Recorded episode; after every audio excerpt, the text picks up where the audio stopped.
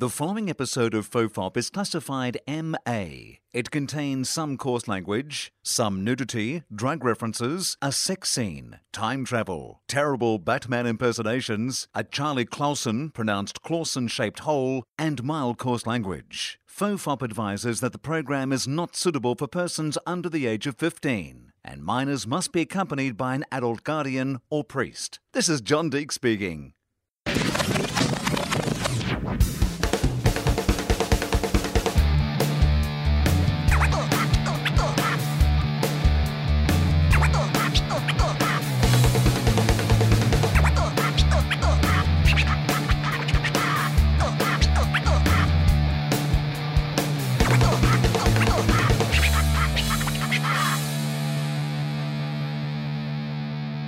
Hello and welcome to Fofop. I'm Wil Anderson, and uh, welcome back to the podcast. Our guest Charlie number one, Dave Anthony. Hello, Dave. Oh, hi. How are you? I'm well. How are you? Yeah. What's going on? What's been going on in your world? How how is the state of the world? Like, Oh, it's great. we're recording this uh, pre-Trump inauguration, but it will go up post-Trump, so we don't really Yeah. know how the world is now. But I think it went great. I changed Yeah? my mind. My opinion is is that he is much more wonderful than we thought after the inauguration. Well, you performed, right? I did. You got the last-minute call. And uh, yeah. did a set? um, Every every other comedian was asked in the world, and uh, and they said no. But I was like, I can't turn this down. It's a right, good gig. stage time. So I just And you got did, like uh, 45 minutes too, right? Because they didn't really have a lot of other acts. I just did. I did a lot of crowd work, and that was great fun. and I A lot of I did- sign work. I, I love just- just, sign work. Yeah. And I dug up a lot of old, uh, uh, just pussy grabbing stuff. I mean, that was it. I mean, I- here, here are your chunks I loved. I love pussy grabbing. Yeah. I mean, that was just a real crowd pleaser. Yeah. Uh, the wall. The wall. I The Wall.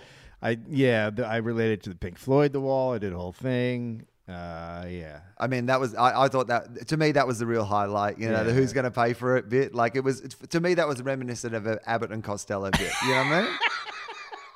Who's going to pay for it? Mexico. We're Yeah. not going to pay for it. Yeah. Oh, this is a great bit. Uh, I just yeah. It Yeah, I just love wrote that. It, it almost wrote itself. Um, I, I didn't know if your impressions uh, were.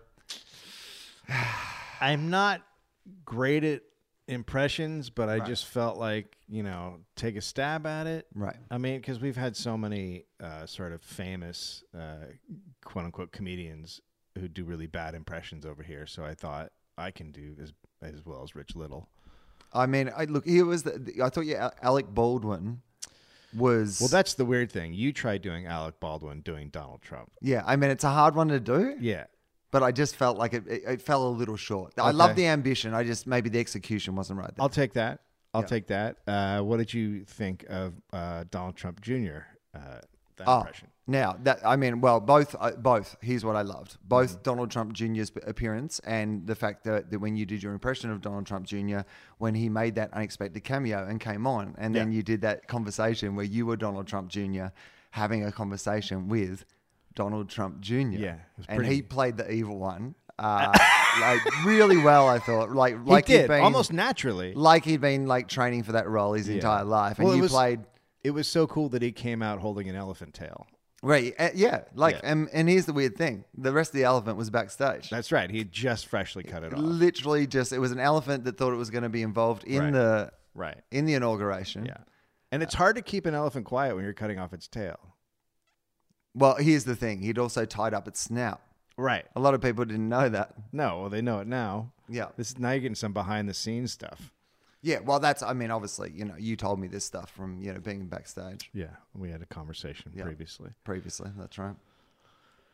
Other than that, how's the world? Uh, I mean, the world's fine. Everything except for uh, the political meltdown. It's uh, it's all good. I'm enjoying everything else. Life is life is fine. I'm very tired a lot because I have a child. Uh, but other than that, I'm good. I'm uh, you know, the dollop is doing really well. I'm very happy. It's going really well. Yeah, yeah. It's kind of crazy. Yeah. Um. So that's so. Who are these new listeners? Where have they come from? What are they like? It seems like How do they feel about a, a place that they have just discovered that you know has been around for a while and has some of its own in jokes that they've just stumbled into? it, it seems I mean, definitely not as many in jokes as walk in the room, but uh, it seems like Like we get every single day on Twitter, we get people going, "Oh my god, I just found this! I love it! I have to listen to them all." And people are finding it like all over the place. Like it isn't one sort of area that people are finding. It's just like recommendations and recommendations, and then someone will mention it in a news article, and someone will do it here, and someone will talk about it on a podcast, and it just keeps growing. It's really crazy. Uh, well, that's good news. Yeah, it's fun, Yeah. and uh, hopefully we can. Turn Do it you feel a pressure that you, might run out of stupid stories? Sometimes, but then I always find a new stupid story.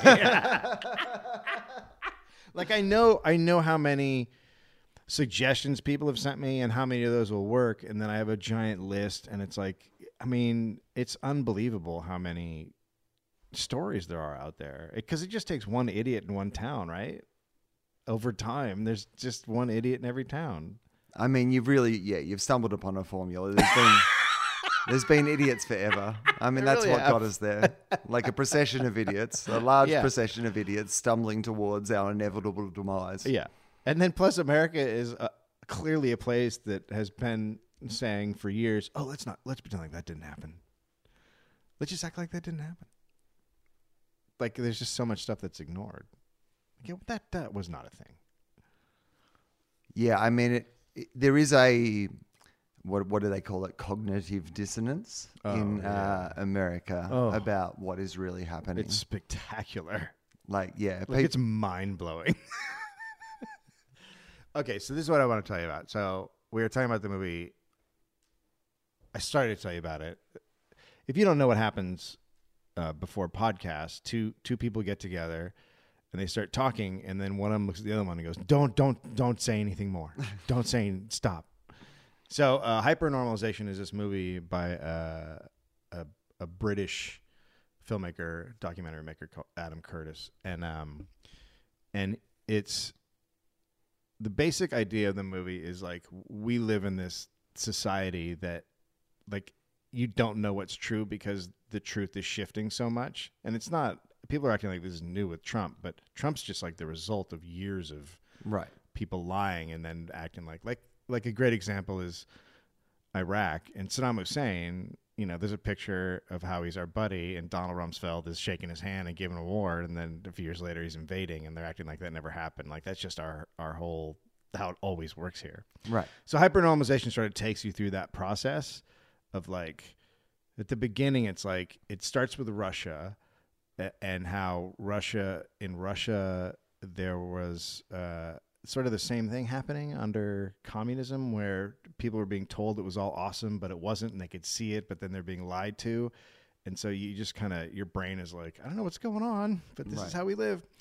And there was a a guy who wrote sort of uh, science fiction about it, and then someone made a movie about that where like nothing is real in this movie, and um and then it it sort of t- turned into this thing where these guys sort of picked up on it, and those those guys went through like four different kinds of government because the government collapsed, and then they tried sort of a they were going to go to, to capitalism and then they went to this and that and then now they're authoritarian so they quickly had this shift of government so their whole world just kept changing.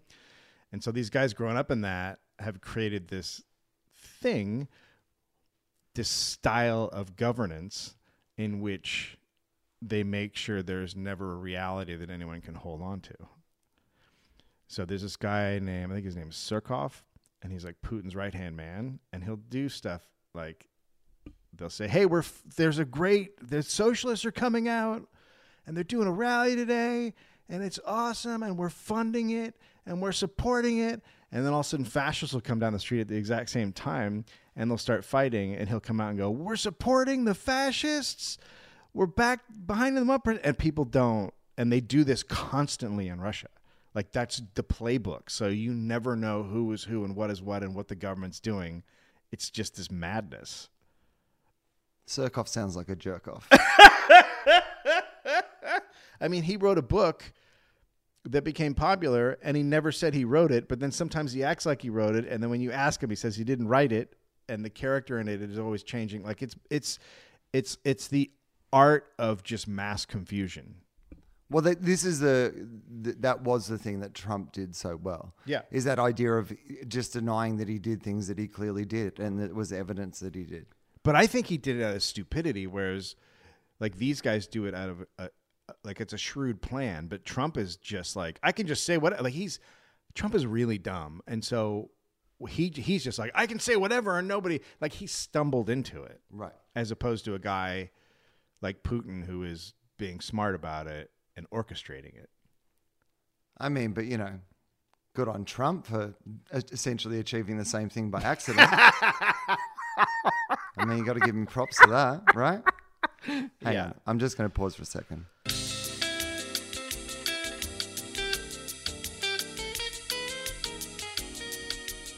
Well, like, I mean, Trump's advisors, you know, have, have said on the record now, you know, this idea that, you know, they even question the idea of what is true, what is truth, you know, that Right. there are relative truths. If people believe something, even though the evidence, you know, the, the process that we have relied on for so long, this scientific examination of things and agreeing on that some things are actually just facts Yeah. uh, that that that doesn't apply anymore. And the minute that doesn't apply anymore, then we have no basis for Anything. uh, yeah.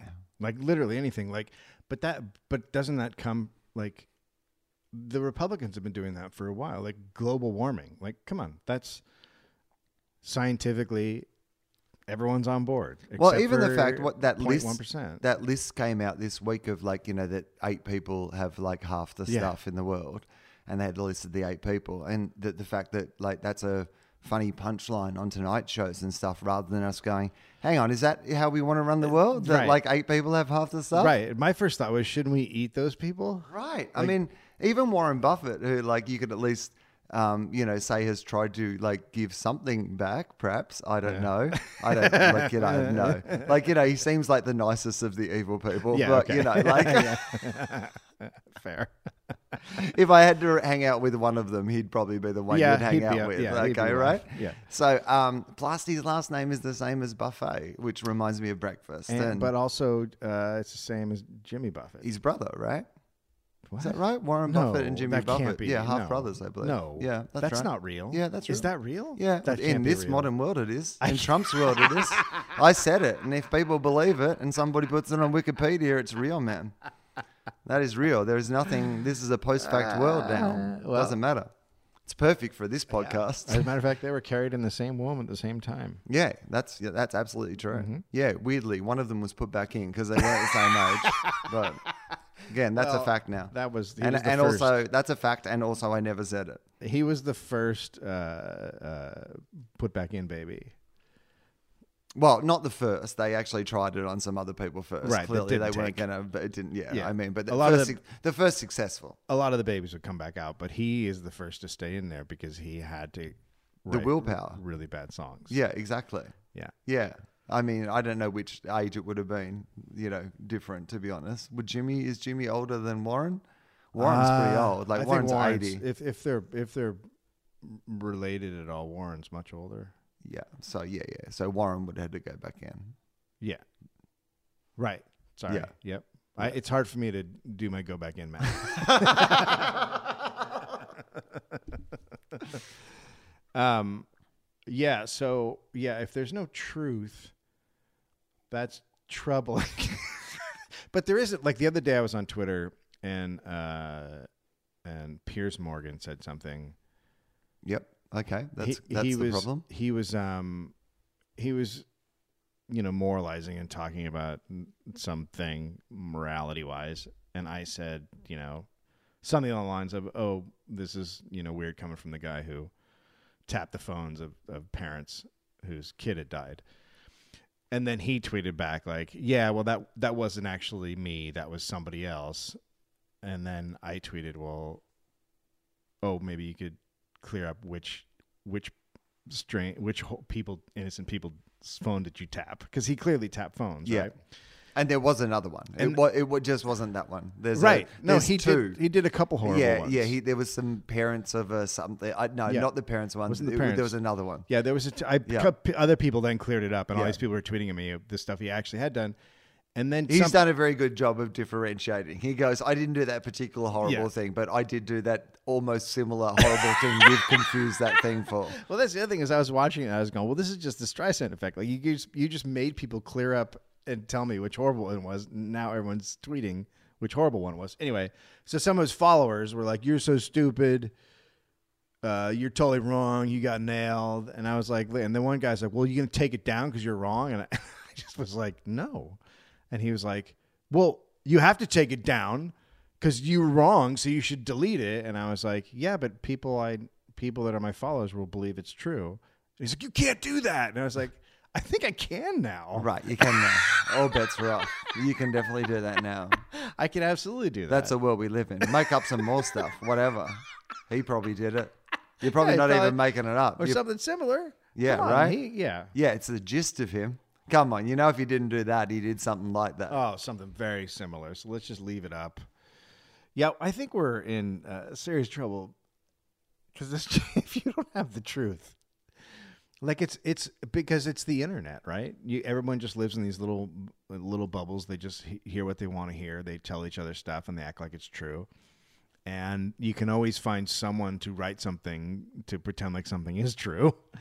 So I don't know what happens from here. Well, it's like Jack Nicholson so famously said, we can't handle the truth. And that movie was a speech about a wall. So it's all coming together as far as I'm concerned, right, guys?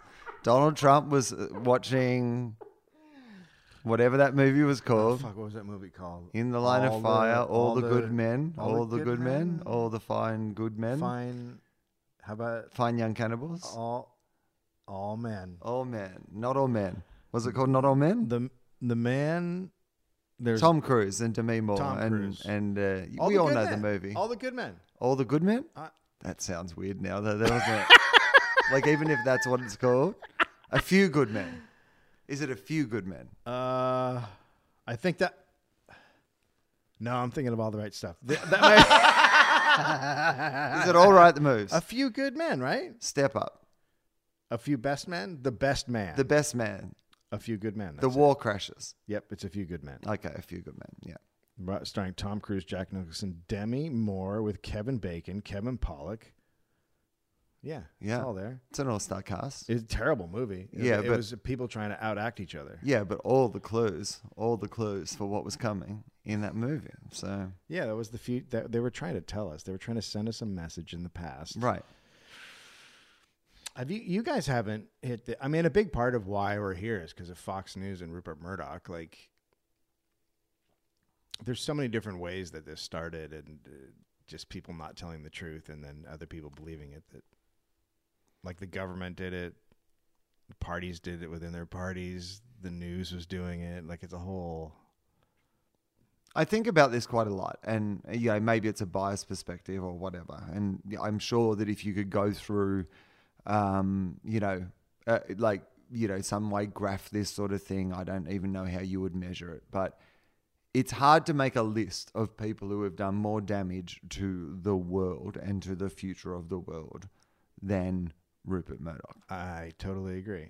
Like, you know, because that Fox News thing did change this world and this world we live in where, as you said, you know, we're going to burn up or, you know, the oceans are going to rise or whatever the fuck is going to happen, all those things at once in the same places, you know, whatever.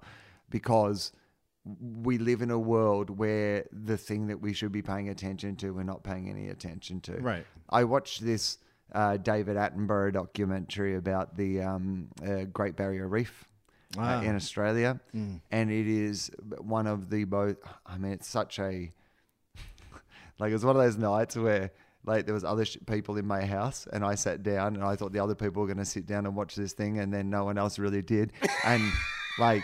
I was like, you sh- why are you not watching this fucking thing? This is like the most amazing. Like, a the barrier reef is one of the most amazing things of Yeah. all time, but and it's dying. yeah But B, this man, like, he must have been 80, late 80s, 88, 89 or whatever when he's making this thing, right?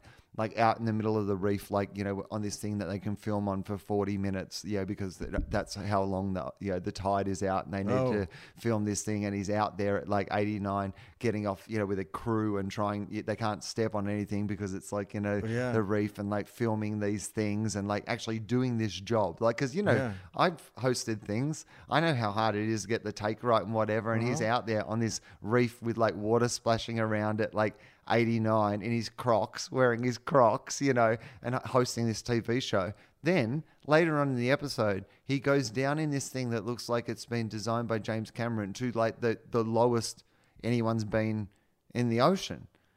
And and like That's he crazy. breaks a record and he's like 89 years old.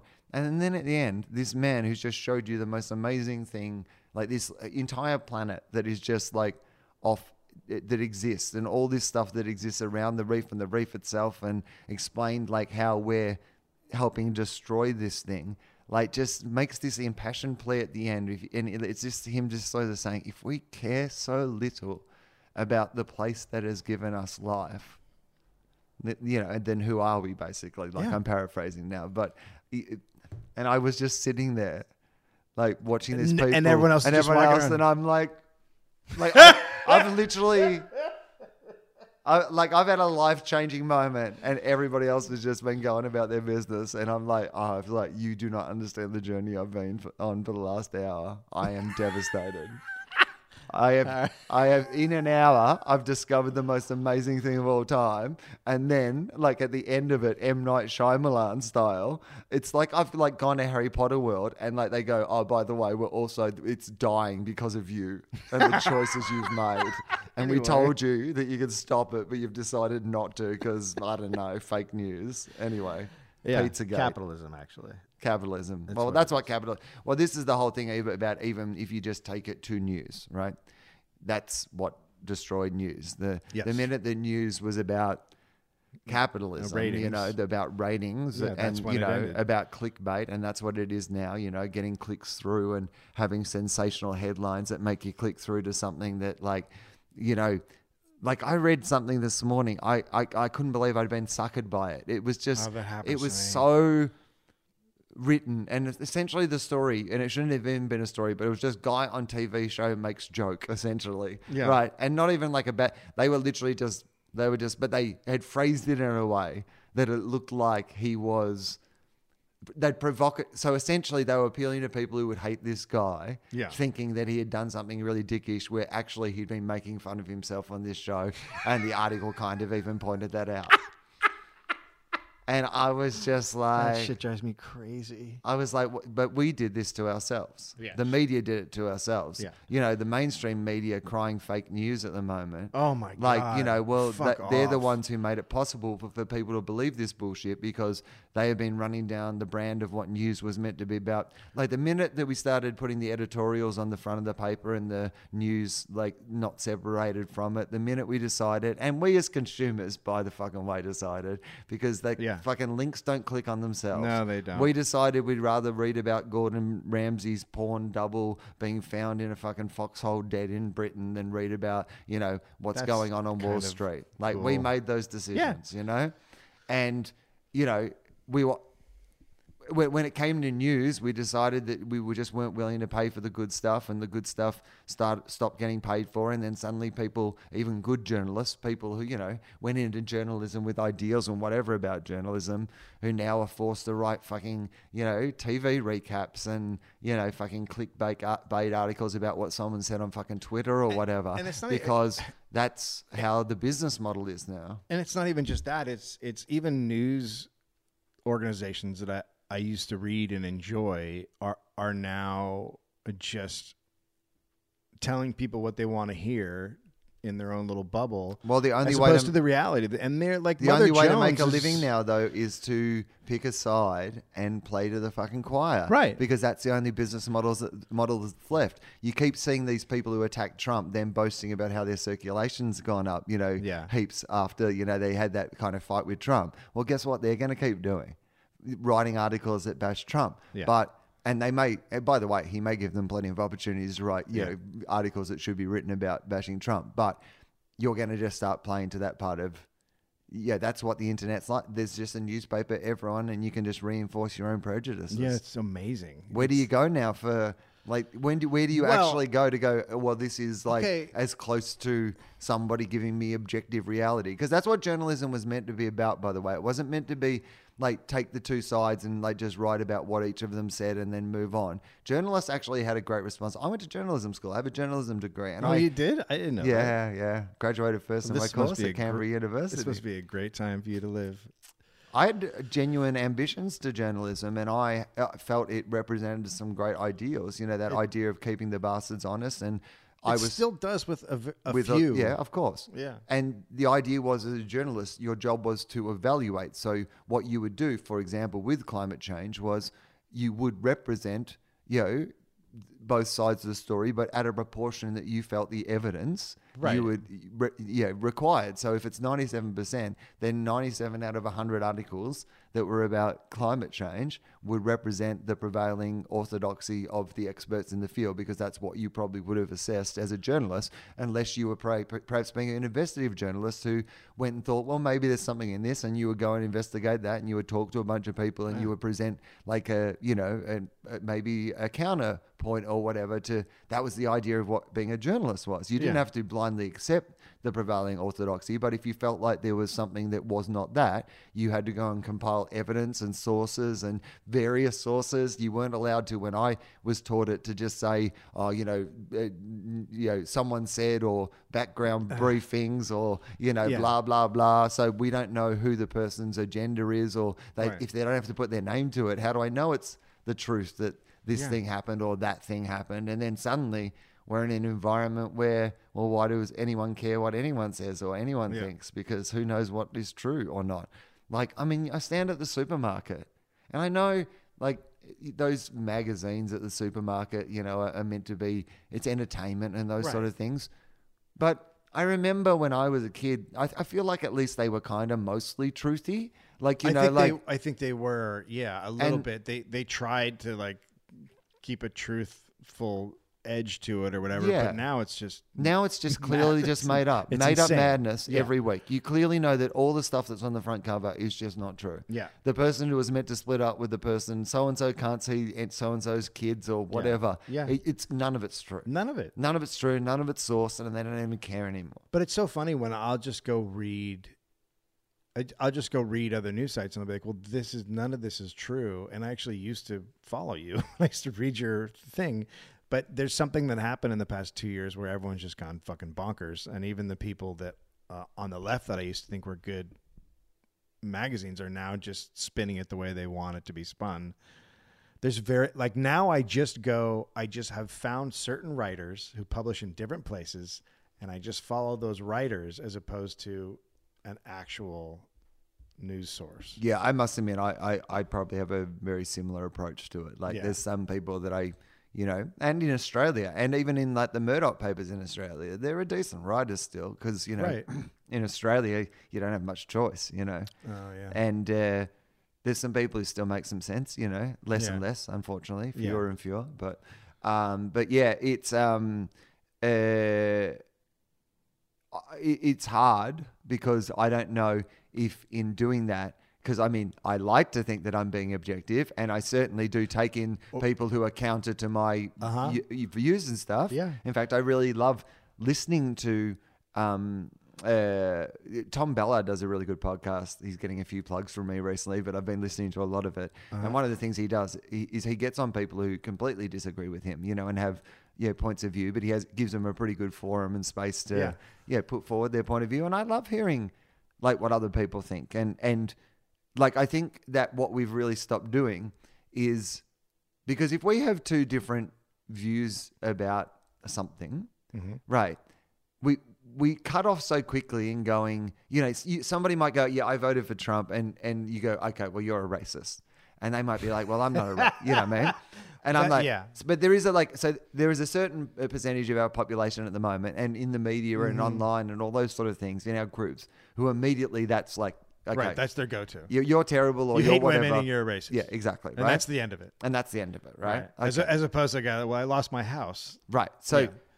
because the point is, we will never understand how to bridge that divide if we actually don't understand what the problem is. Right. Right. So, you may still not agree with the person at the end of it, But we need we need to have a little bit more time where we just listen to counter views to, to our own, Yeah. or ask somebody going, so why did you like what what was your you know, your prevailing thing? You know what what was it in your life that you know because they're going people are like, well that means you overlooked racism and sexism. Okay, well tell me why you did. Right. Tell me why there Yeah, was what's something more important to you than that? you because maybe if we solve that thing, you wouldn't be willing to look over That's right. racism and sexism. Maybe you're the sort of person that the minute like your shit is handled, you're first on the you know, lines fighting for against right. racism and sexism. Yeah. Just at the moment, it, it can't be your number one priority because you know because you're living in a car. right. Yeah, I mean, absolutely, and and it's the, the weird thing is is like I, I remember a time because I'm also obviously very left. I remember a time when I would talk to people on the right, and we would have a discussion about views in which I thought they were smart and I thought they were making good points, but I just disagree with how to handle things. Like we just philosophically disagree on how to do it, which is totally fine and the way it should be. But most of the time now, when someone counteracts my point of view, I'm reading it and I'm going, well, this is just stupid. Like you're not, it doesn't, it's not that you're making a point. You're just parroting shit that doesn't make any sense. Well, that's the thing that, like, so for example, climate change is a really good example of this. Yeah. Like, what the idea of, like, you know, that two party political system was kind of really meant to represent was eventually most of the middle.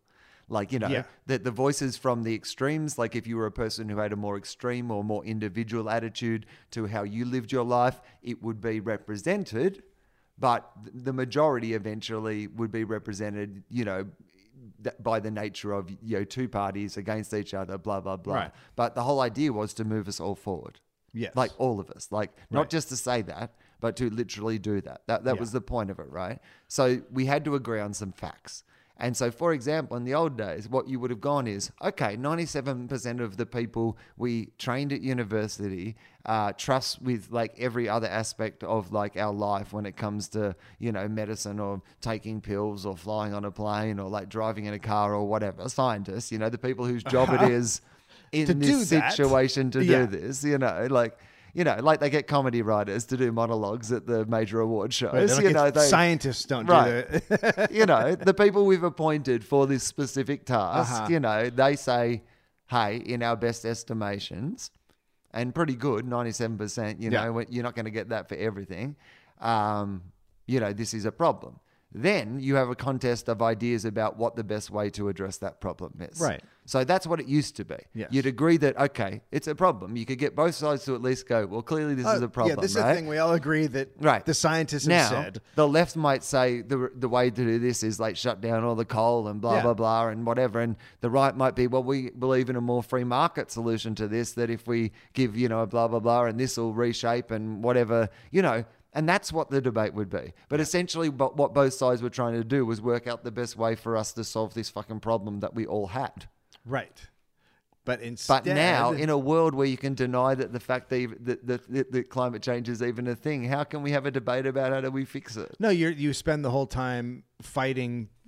That's why I keep when I, now when I see people fighting against people who don't believe in it, that's not a battle to fight. You have to just ignore those people and try to because because the majority of people believe it's happening. Right. So now those are the people you need to talk to. Don't fuck the people who don't. They don't. They're they're too small of, of a minority now to care about. Just convince the people that believe in it that it's more urgent than they think it is. But how? I mean, I honestly now start to just think and worry, like, how do we do that? Because if we're not convinced now, like, and particularly because I felt like there was a time where we were convinced. That's the thing that scares me the most. Like, is I feel like we've gone backwards. I, I, de- I think definitely more feel. peop- more people believed in in global warming. But in the I mean, I, I don't now. know what the stats are, but I know in Australia it definitely Oh, w- has gone backwards. Uh, but I don't know what they are worldwide. But I just feel as a worldwide movement around like an inconvenient truth and that sort of period of time, like I felt that climate change was a thing that every politician was talking about. Yeah. You, that you, in Australia, there was kind of like both sides were going to the election with you know climate change. Like it was a movement that like Uh, really? you know seemed to be something that was had a worldwide momentum. And I feel like, well, particularly in my country, that has gone desperately backwards. Which is fascinating because your country is probably the most devastated, one of the most devastated on Earth. So you have the you have the Great Barrier Reef, which has been annihilated this year. Then you have the I think the mangroves on the southern part of your continent, which were wiped out this year. You had a pocket of water to the west that I believe was 20 degrees above normal for a significant amount of time, which just totally fucked up all the marine life. I know, but great hot tub party. For Yeah. and steamed fish. It was like it was actually they're turning it into a tourist destination. I mean, the cool thing about they're going to do it every year, chucking a lobster. The cool thing about all those trees dying is you, just the bonfires were amazing. Amazing, you know. and then you guys are uh, just slaughtered by heat and fires. Every, like it's getting worse every year. Yeah, it's but it, the fact that that you feel like it's gone backwards when that's happening because because in america i will say there's an entrenched group of people that are digging in their heels but for the most part there is a swaying of opinion as people are feeling like heat coming every summer and going okay this isn't what it used to be there's definitely a, it's definitely heading in the right direction here I think it's gone backwards in Australia. I really do. well but then, Uh, then that you goes know that why? goes back to partly the Murdoch because thing, right? yes, and partly because coal has been such Ah, a moneymaker. money maker for Yeah. Australia, and like those old industries are still. But here's the thing. but I've- but, I've- but but do you guys sell most of your coal to um, China? Well, here's Dave. You don't need to explain to me why it's a terrible idea and because China has stopped using coal, like the major people who buy it. Like, no, I get it. I understand how it works. And if I get it, I'm not sure how they don't fucking get it. But anyway, yeah, it turns out doesn't matter how much we dig up. Yeah. Eventually, if the main person we're selling it to Doesn't want it. stops using it, Yeah, that's not good. That's still going to be a problem for Yeah, us. they But- they just said they're shutting down 100 plants today. yeah, I know. I mean, it's Yeah. crazy, but this has been happening, and they've been transitioning Yeah. like to like cleaner No, because swiftly. They're like, because okay, they let's have do to, it. because because the no one can fucking in breathe. China no, it's like a, walking into a brick wall of just smog. Yeah, I mean, it's like Australia has never seen a, like a another economy transition. Like in China now, like you know, they that industrialization is going to transition into a more middle class society. It's clearly already doing that, and it's going to change the demands. Yeah. For the society, the middle class want clean air. Right. They're going to want cleaner energy, but they're still going to have to have. I mean, that's going to be a disaster for Australia. Whatever Yeah. happens in China there. But here's the craziest thing of all is that Australia, at the height of the global financial crisis, did. By the way, I apologize to every single person who's heard me make this point about fucking 50 times on this podcast, but I do not think it can be made enough. And I would like it to be clearly on the record for when we're living in our fucking George Miller Mad Max post apocalypse society that Yeah. I at least You said- made this point over Yeah, and over. over repeatedly. Even in Chrome, you made it. So, um, that was a Mad Max. uh, we uh, we didn't go in the global financial crisis because our uh, natural resources uh, that were just there when the British discovered the country, and there was no one there. Just all those. Uh-huh. That's exciting. uh, so it's just a big that- empty island. Just a big empty island, Yeah. and um, just uh, if you dug a hole anywhere, just full of money. hey, Yeah, so That's great. So anyway, um, people, yeah. So uh, turns out um, that China wanted to buy heaps of that, and it was around the time of the global financial crisis. Mm-hmm. Yeah. So Australia was one of the countries that was lucky to never go into the recession during the global financial Really? crisis. So Australia still doesn't have quite the appreciation of how fucked a lot of the rest of the world got because Interesting. It, because because it didn't happen to us. It's almost like it didn't happen wow. At I the time. not- I had no idea. At the time, the government in Australia proposed that because all these big uh, mining companies were making extraordinary super profits, Uh-huh. that um, they should, and because they were digging up, you know, resources that you know Are they going to get a tax break? they didn't they didn't bury there. You know, I mean, those things Yeah. belong to you know Yeah. all Australians. So you would think that perhaps this might be a time where, as a government, you could take a certain percentage of the Yeah. super profits they were take the Uh-huh. making, and you could maybe use that money to transition into a renewable Uh, energy. You're talking about like a planning for the future sort of situation. this is what I'm thinking. So, and Well, here's the guys- thing but you because guys, you guys don't ha- you guys don't live in a place where you can you, you like transition to solar or anything like that. There's no, no, I mean, what you need for wind and solar is large expanses of land where no one lives that are Yeah. hot and windy all the time. Yeah. And there is nowhere in Australia, uh, apart from 90% of Australia, apart from most of Australia. Right, except for the ninety percent of just blazing hot sun places. Yeah. Uh, Other than that, you don't have. Even Saudi Arabia is doing that. But Dave, we didn't have the technology. Oh, hang on. If you've read anything about the history of solar, well, you'll know that solar was actually developed in Australia because Shut they fuck used to have to uh, communicate across our hot desert land, and the most effective way to power the communications was through solar fucking energy. Oh, so we had it first. Are you guys dumber than us? It's like we threw a fucking magic lamp into the ocean. Uh, it's just so amazing the that the way a society can just act like something isn't happening because right now it's okay. But you can clearly see that there's a drop off coming, that the road ends, and yet everyone's like, it's fine. But also in Australia, we all literally live like if the oceans rise, and this is you know the real problem for you know my, our part of the world, you know first because it Yeah. obviously climate change, and this is the you know when people used to talk about global warming, it's it's it makes people think that it means it's always getting warmer. No. But that doesn't actually mean what the resulting, you know, climate and weather conditions and effects on different. I mean, there will literally be places that for a while get better. Yeah, no, there's Like you know, th- that's that's why I mean, Alaska's going to be a really nice place to live for a while. nice. You know, But that that's that's the thing about why I got turned to climate change because there's extreme weather as opposed to just getting hot. Everything gets more extreme. Like the floods we're seeing in California right now are a result of extreme weather. Just like the drought was an extreme drought we had never had before. Like everything gets a little bit worse. yeah.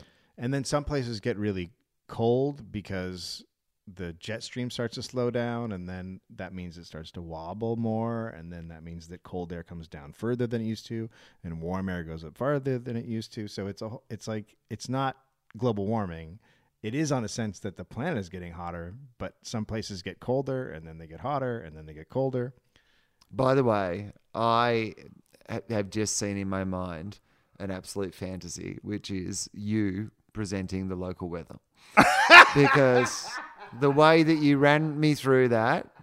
But I just like, but like that. So every night they cross to you for the weather, and it's just you explaining climate change and why today's weather is directly responsible. That's what they need to do. i know but the But problem if that's is- what news was, I mean, this is my point. If Yeah. news was actually just news and you were really every day going into the office and saying, what's the most important story today that we should be writing about in the newspaper? Yeah. Most days, that story would still be climate change. What's- Every day. What's our climate change story today? that would be well, leading leading the news every day well, my point being, I'm happy for you to be a news organization and occasionally on a you know big terrorism day or whatever or Yeah. Super Bowl, Right. Whatever. a super bowl know. gets yeah okay But you know, but on those days, run the related stories because that's how I think the only way we do get to people now. You know, when you see the like the stories about climate change means you'll have no more avocado, and then suddenly Yeah. people are like, "Hang on, what? I what are you talking- I love about?" avocados There was one about how climate change will uh, affect, really affect uh, cocaine, and I was like, "Well, if anything's going to get the the one percent interested in climate change and fixing it, yeah, is it really yeah, apparently. Well, I don't know. I read. Well, an that I whole read, area- I read a headline and a couple of paragraphs of an article about it and assumed the rest. So yeah, no, that whole area, day world, yeah, like sure. Colombia, B- Bolivia's, I think, going to be the next nation that totally implodes due to climate change. And the other thing that Australians are so paranoid about and hate so much are you know boat people, asylum seekers. Yeah, Um, and the literally in our part of the world, if the oceans rise, there's going to be so many displaced people from islands who are suddenly going to be on boats looking for somewhere to go and live. okay, it's going to happen before that. So uh, there's a show called The Years of Living Dangerously. If you do you know what that is? It's it's basically they're sending out celebrities to go to different places and talk to the people about like some. Tom Friedman went to Senegal. Sigourney Weaver went to, went to China, and they discuss what's happening there and and and and sort of the effects that are coming. And uh, oh, about the- climate change or yeah, about about climate oh, change. okay. and the guy from uh, oh god, I can't remember the name of the show. It's a show we both like. Uh-huh. Uh, it's kind of like the X Files, but it wasn't about the X Files. There was the crazy old scientist, and then his son, and then the woman. Fuck. Uh, a fringe. Fringe. So the guy, the younger guy from Fringe, the the the son, Uh-huh. he went to the Philippines, and uh, and so he's going around, and he's he first he goes to the the the big problem there is overfishing. That's a huge crisis right now, and they, he first he went to talk to this fisherman uh, who who all his kids are le- like it's for generations they've been fishermen, but the kids are leaving because there's no more fish to fish. And then he goes and talks to one of the leading scientists, and she says, uh, "She says, well, look, we're going to run out of fish, and and when we run out of fish, there's 380 million people on these islands Right. in this group of islands, and the way it's going, we'll be out of food soon. And Plus, we, and our and uh, islands, you've probably not thought about this, but who's going to talk to Aquaman? That's well, who controls I'm- the fish? Well, I mean, if there's no fish. Do you know what I mean? Like well, if- he can he can just be. I mean, he might have he he might have a do? few. He might have a couple of. Well, I mean, that's that's who they he show. he would go down to the very bottom where those weird looking fish Oh are, yeah, right. and then he just like sit around those fish, ghost stories, kind of.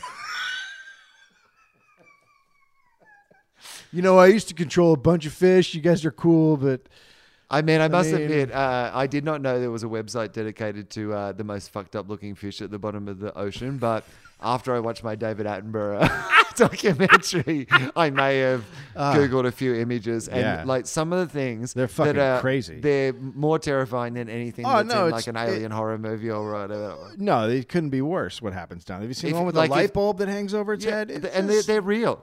yeah, they are. They're real. real things that are on our planet. They're, t- they're terrifying. If you put them in an episode of Doctor Who, it'd get banned from the BBC. that's the that's who we should be fighting a war against. Right. those monsters. so, uh, so he's talking to this scientist, and she Yeah. says, "Well, look, there's 380 million people here, and we're gonna run out of food, and that's not very far off." And she goes, "And we don't. The way the islands are, you can't plant.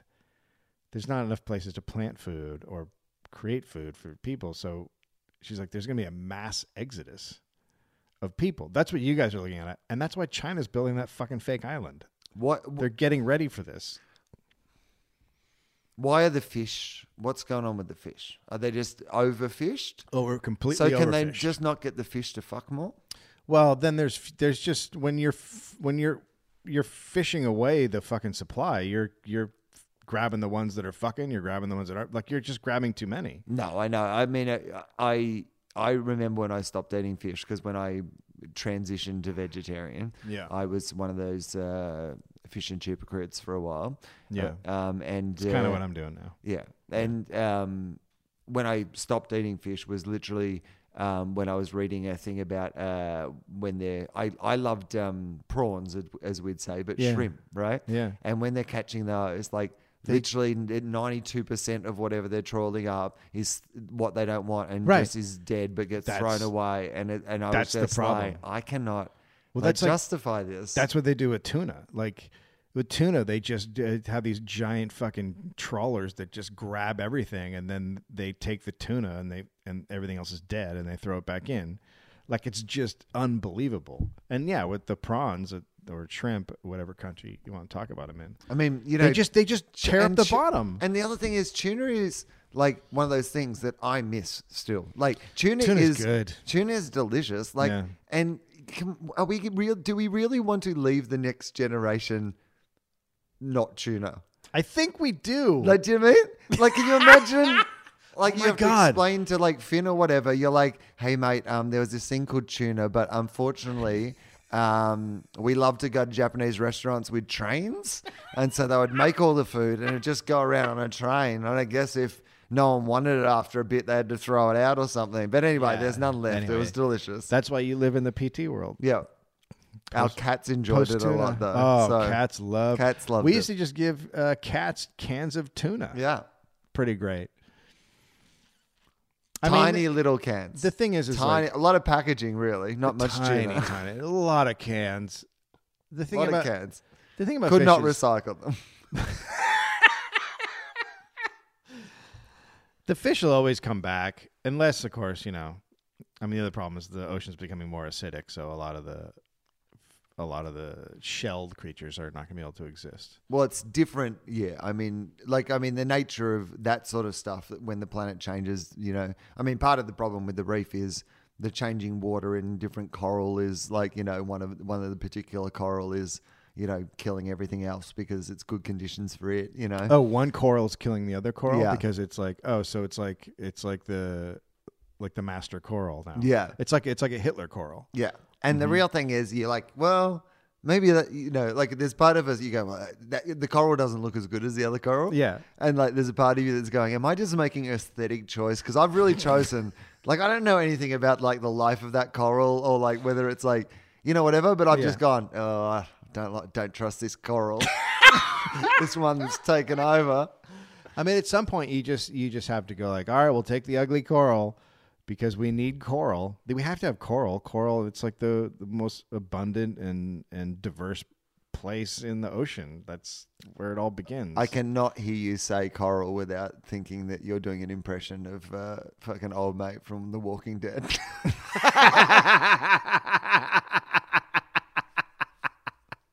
Do you still watch that show? Uh, I um, I've been finding it pretty hard to. Yeah. But I did a catch up just uh, like a couple of weeks ago. I And- and caught up to no- date, and you know what? Did you It sit got and me watch? to a place did- that. okay, t- ask me, me. let me- Yeah, did you no. sit and watch, or did you play with your phone or on your computer while Oh was no, on? no, you don't have to. You don't have to sit and watch. No, I mean, in fact, I don't know how you would. There's No, just I so many times when nothing's happening Yeah. that like, like nothing. No. and not in a good nothing happening way, just No. in a nothing is happening. Just nothing at Like, all. I mean, I get it because, like, you know, how many times can you could have a good storyline. in I know. I'm there. saying. I'm, I'm under. I agree. Yeah. Like, but I, but I also agree that part of what they're demonstrating is maybe what that sort of life and whatever would be like. But the way that it's actually done, like, you know, the, anyway. And and old mate, the Negus, Negan, Negan, I thought you were being really racist for a minute. Ne- oh, Oh, he's Negus. such a bad character. There's a guy called George Negus He's who was a prominent Australian journalist. Ridiculous. Uh, Negan, yeah, I, and I, I normally don't mind that actor. I've seen him in a few things where I've enjoyed him, but yeah, yeah, he's fine, but he's so over the top. Like, it's Oh. just like, what is happening? I was like, what is this? This Yeah. is not. And then like that whole Rick storyline, and I know he's meant to be shattered and whatever, but I'm like, I don't get what this is Cry- really. I don't want to watch a crybaby. I don't, and even No. and now when you're back, I'm like, oh yeah, but. Oh, I mean, uh, Oh, I get it. You were sad. Now you're mad. Yeah. All right, go I mean, get him, seriously, Tiger. hold it together a bit. Why do we leave? The, why are we leave? Why are we leaving this guy in charge who clearly just is on an emotional fucking roller coaster? Yeah. Like there are heaps better people Oh, with more fucking stability. Everybody. Pretty gi- give the kid a go. Give the kid. What about uh, the sword lady? Sword lady. I mean, why? Fucking give her Yeah. a shot. Let her lead this shit. How do you feel about that romance, sword lady and Captain It, it's just it's it, it's no different than a soap opera in which eventually everybody has to fuck everybody else because that's the only way they can go. Do you, okay, let's take it away from the show. Let's uh, a bit more of a hypothetical, right? Do you think in those situations, like what would be your mate, like you know, sex, mating, love, uh, philosophy? So you're you suddenly find it because what we've seen, you know, over the journey is people having sex with each other, else, forming new relationships, even having children, you know, um, and some people, you know, deciding that probably that none of that stuff's for them because you know they're in a world full of fucking zombies Yeah. and you know that might become problematic. Um, what do you reckon your uh, approach Uh, and philosophy would be? So I I was one of those people who never really I dated one or two stand-ups, but then I always didn't want to date stand-ups because I didn't think that you fuck around in your world because then it gets if you Right. break up and it's It a gets shitty messy. situation, Yeah. it's messy. So so I, I would apply that same thing to my group in in the apocalypse with the extra added addition that the lady I'm in love with might get eaten Right. by a monster. So eh, Well, I mean, you're really setting yourself to, you know, you know that kind of, I mean, hacky like comedic riff on marriage, which is that idea that you know you're really saying who would I like to see die, right? Yeah. Like, and but in that world, you're really fast forwarding that, like, you know, that, that process. It, it could happen like tomorrow. yeah, but then also if you break up with someone, Yeah, that's awkward. And- okay, so- Do and you have then to you- go to a new eh, tribe, but also, like, do you need- you're in the but what if you're fighting zombies and you need them to cover your back? protect Are they gonna? Yeah, are you gonna trust them? Because then all of a sudden the zombie's biting you, and, and she's like, "Well, you shouldn't have fucking told me that thing and said that shit to me." And you're like, Right. "What? You could have saved me." It's hard. I mean, exploring romantic relationships in the apocalypse. But then difficult. again, like you know, you don't know if you're gonna die any day. So like, uh, is there not a part of you that's like, well, Live I it. now live in this world where my lifespan might be limited, so I should Might enjoy. as well Yeah, have at. I no, I just don't think so. I think. uh First of all, I'm very well equipped to handle right. the You're apocalypse. ready. You're ready.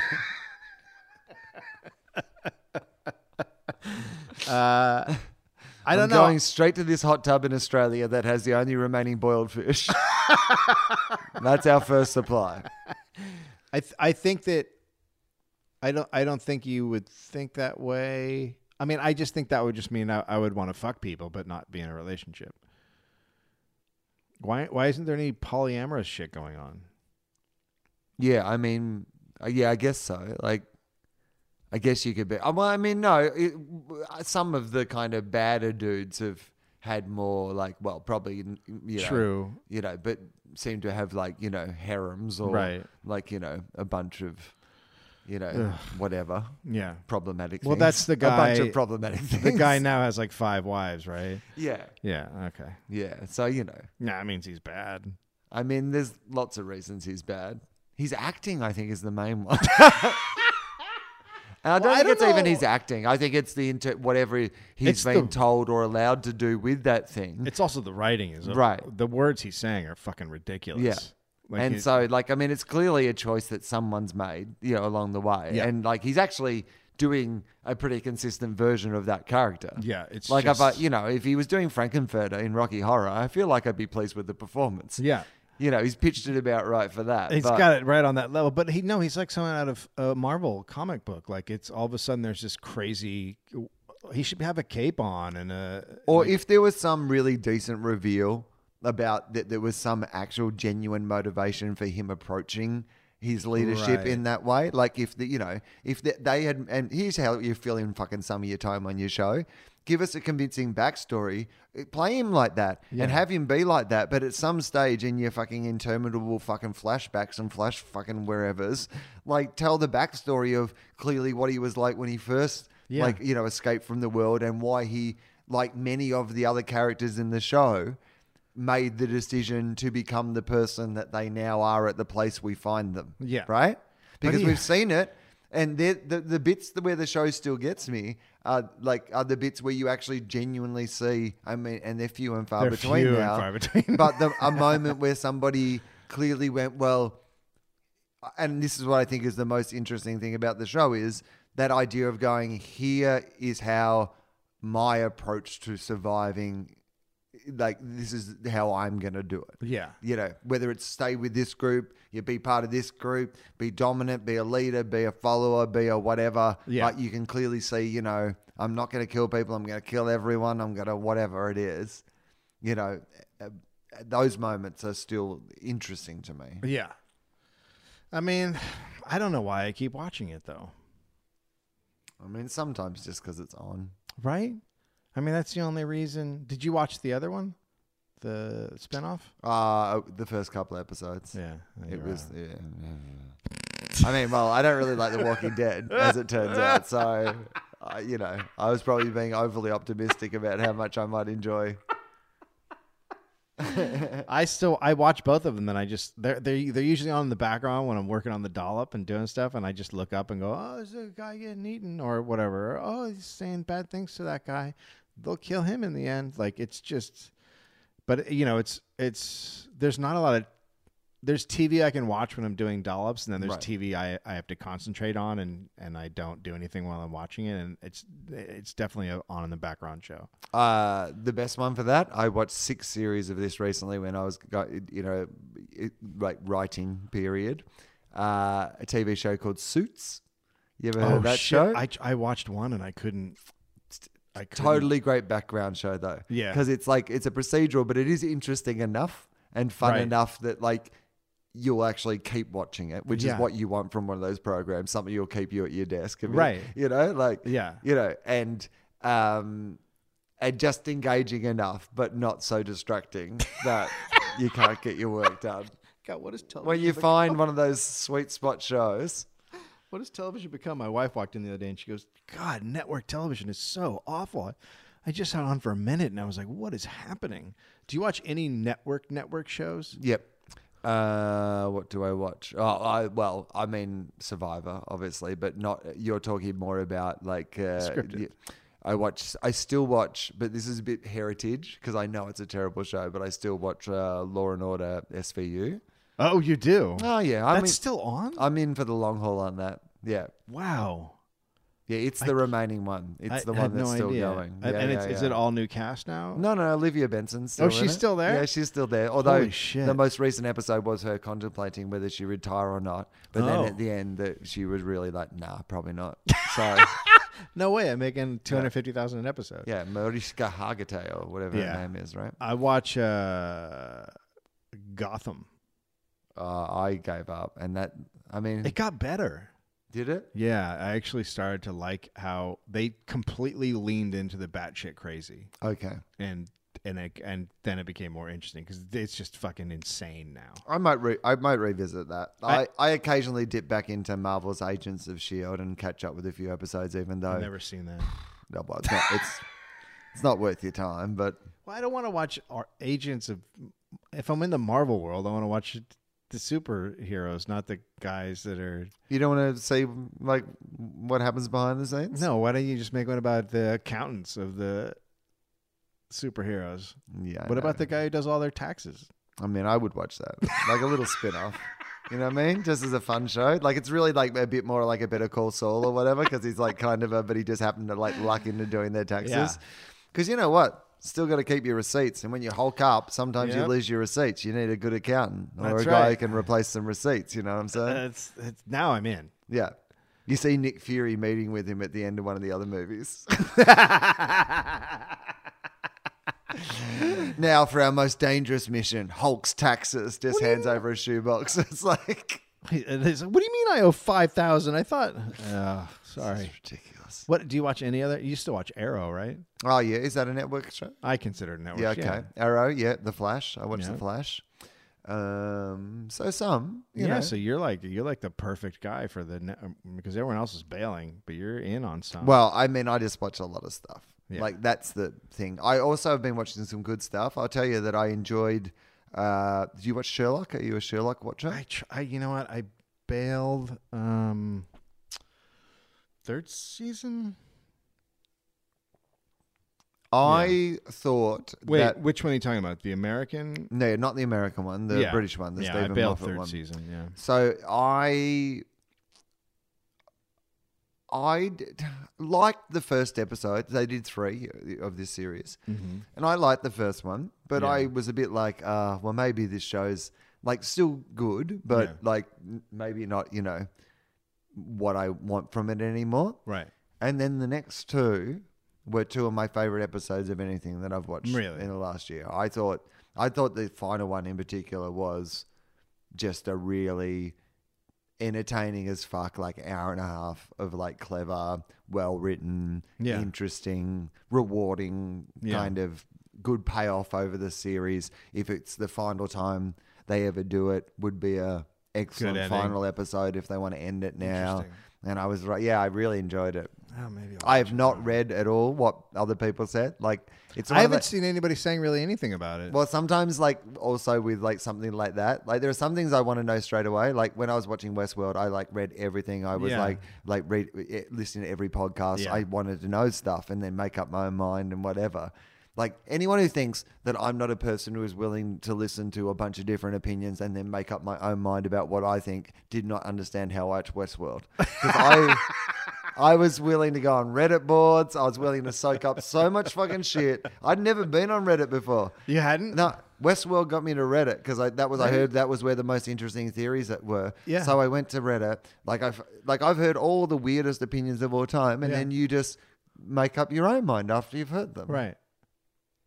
And the moral of that is Westworld is the answer to life. I still haven't seen it. I still haven't watched it.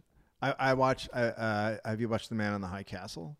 No, no. What what what what did you think? I like it, Okay. and I think that the like the finale this year was one of the. I mean, it was just a well written finale.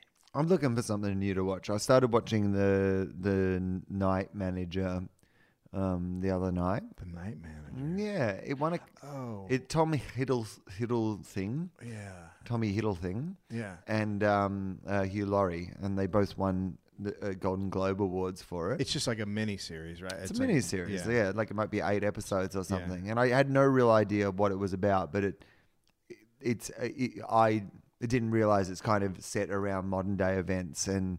You know, he's a night manager at a hotel when, like, a, you know, anyway, I think I don't want to give too much away because I actually, if you don't know what it's about, Yeah, I think that's actually, I enjoyed. better too. Yeah. Yeah. It was better to not know what it was about. But I think because it's I about think, a it's about a night manager, right? well, that's because it's called. I- mean, and that's what really throw, threw me off because it gives you no real indication of what, and it is like it. Like the main character is a night manager, but me telling you that is giving you no idea of what this story is so going to be about. it goes beyond him just being a night It, it does. It turns out. It turns out it's not just about what you would imagine. Ah, I was looking for something simple, just Yeah. about a guy who uh, does stuff at night. Yeah. his job.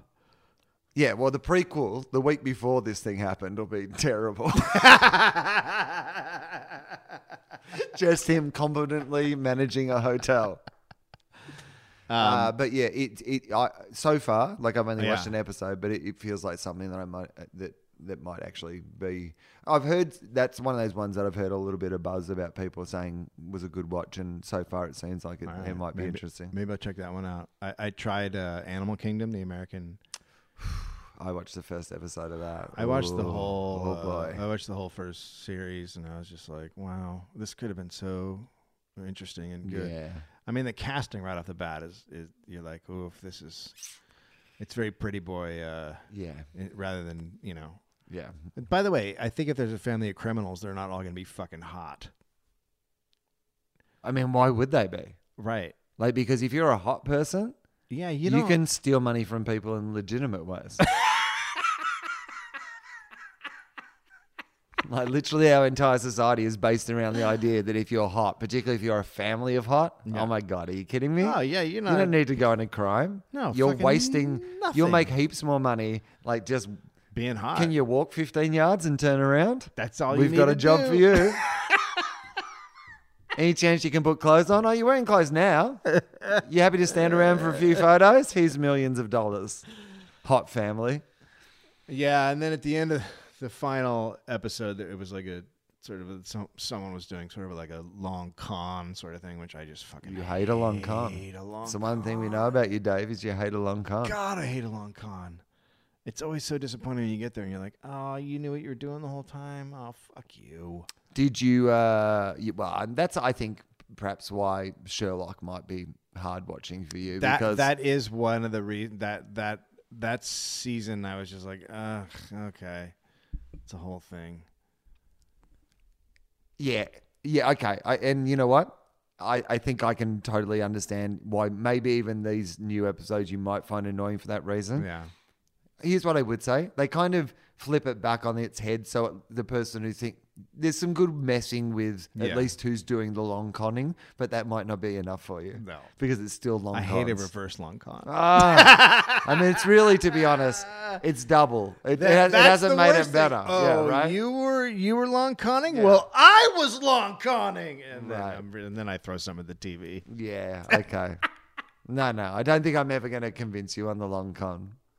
All right, I'm out. I'm out. Uh, I won't watch um, it. I won't watch it. well, By the way, you wanted to bring up the texts.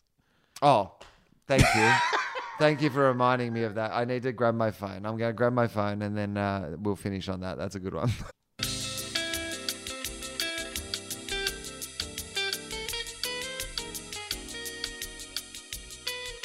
All right, we're about to finish up. But uh, Dave, do you have any? Uh, well, I don't know when this is going to go up uh, Um, because uh, so I'm on at midnight tomorrow. Is not. That's probably not going to happen. But good on you. You're on at midnight? Yeah. Oh, that's good. Who are you on with?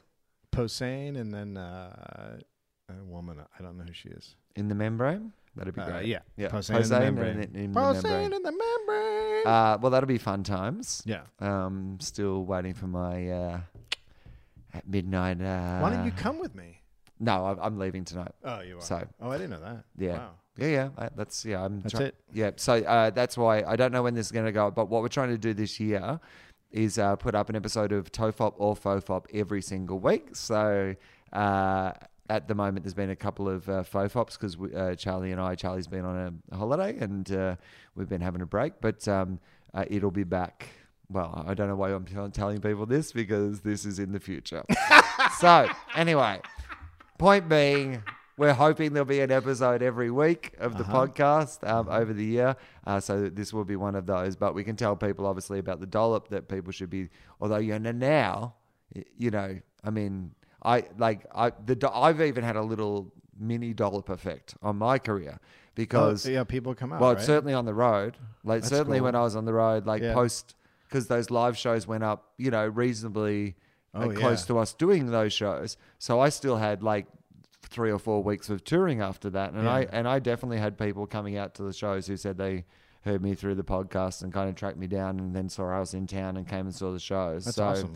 So that was really great. Yeah. Like I really appreciate that. So that you know, uh, there may be nobody who's listening to this podcast who's never heard of the dollop, but anyway, if you have not, uh, listen to the dollop, and of course, uh, you guys have got a book coming out in May, right? Yeah, May 9th.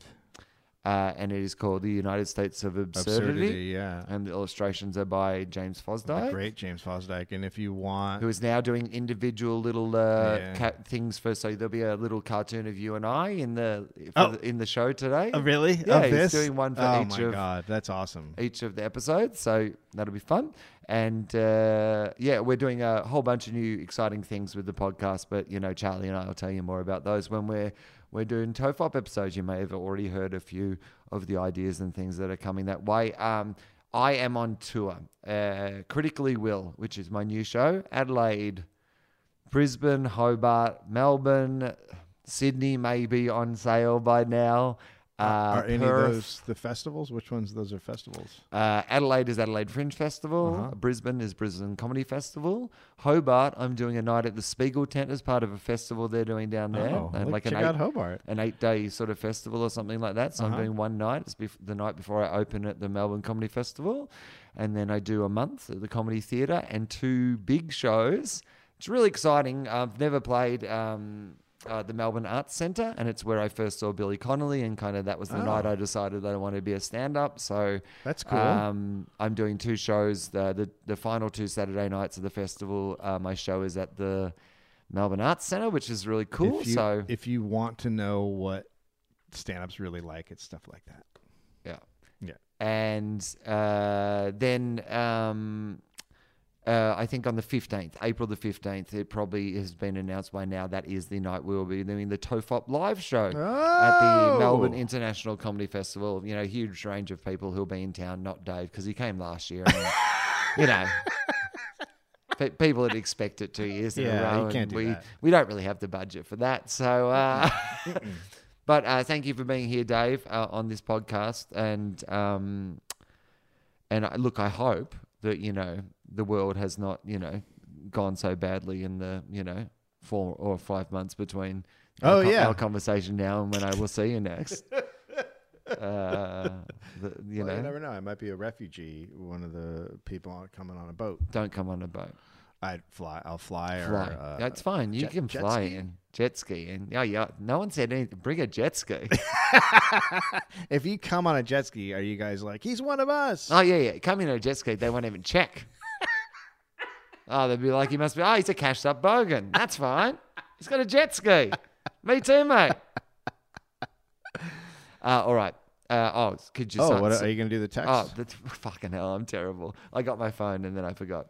All right. So this happened this morning because uh, uh, we had uh, decided we were going to do today, but you had messaged me last night to. Um, oh no, and this this, this morning. is this morning. Okay, this morning at uh, 6:44 it actually says on my uh, phone. There we go.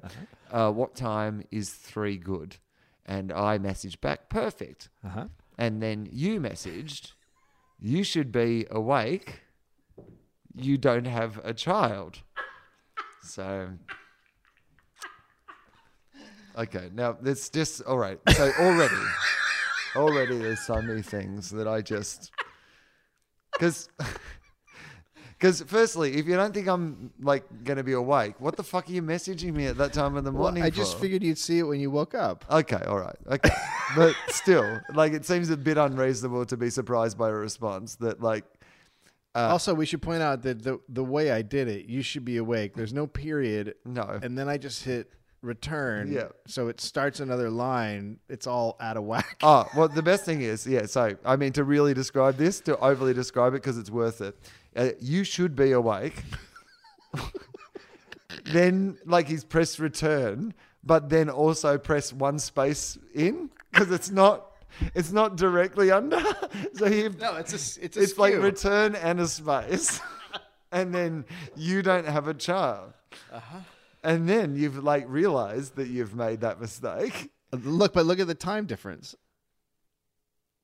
Uh, oh no, it doesn't have my Oh. I realized so- it 45 minutes later. I picked up my phone and I looked at it. I go, Right. oh, that that doesn't make sense. Okay, so 45 minutes later, Dave has decided, oh, of course, what I really meant to write was shouldn't, right? I assume. Yeah. Well, I I say I assume because what you've then written in your correction is shouldn't which, as far as I know, is also not a word. like your correction was also incorrect. In fact, I would argue that I knew what you meant from the first one, but the second one, the correction made it slightly less clear. Like shouldn't Like that, how does that even come out? Like that's not an autocorrect because that's not a word. And that's just bad. Shouldn't That's just that's just terrible. I- it's the Irish. Oh, you, You shouldn't be awake. you know what's funny is I remember, I I remember I I thought, I. I it was one of those things where I think it tried to autocorrect, and I was like, no, no, and I hit like, no, don't autocorrect, and then it came out as that. But then I remember seeing it like five minutes later, and I was like, oh, I give up.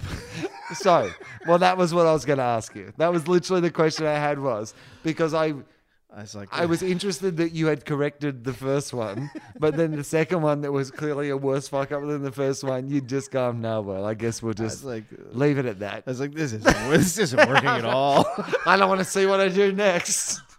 Mashes keyboard against face. Look at me. Dave's having a stroke.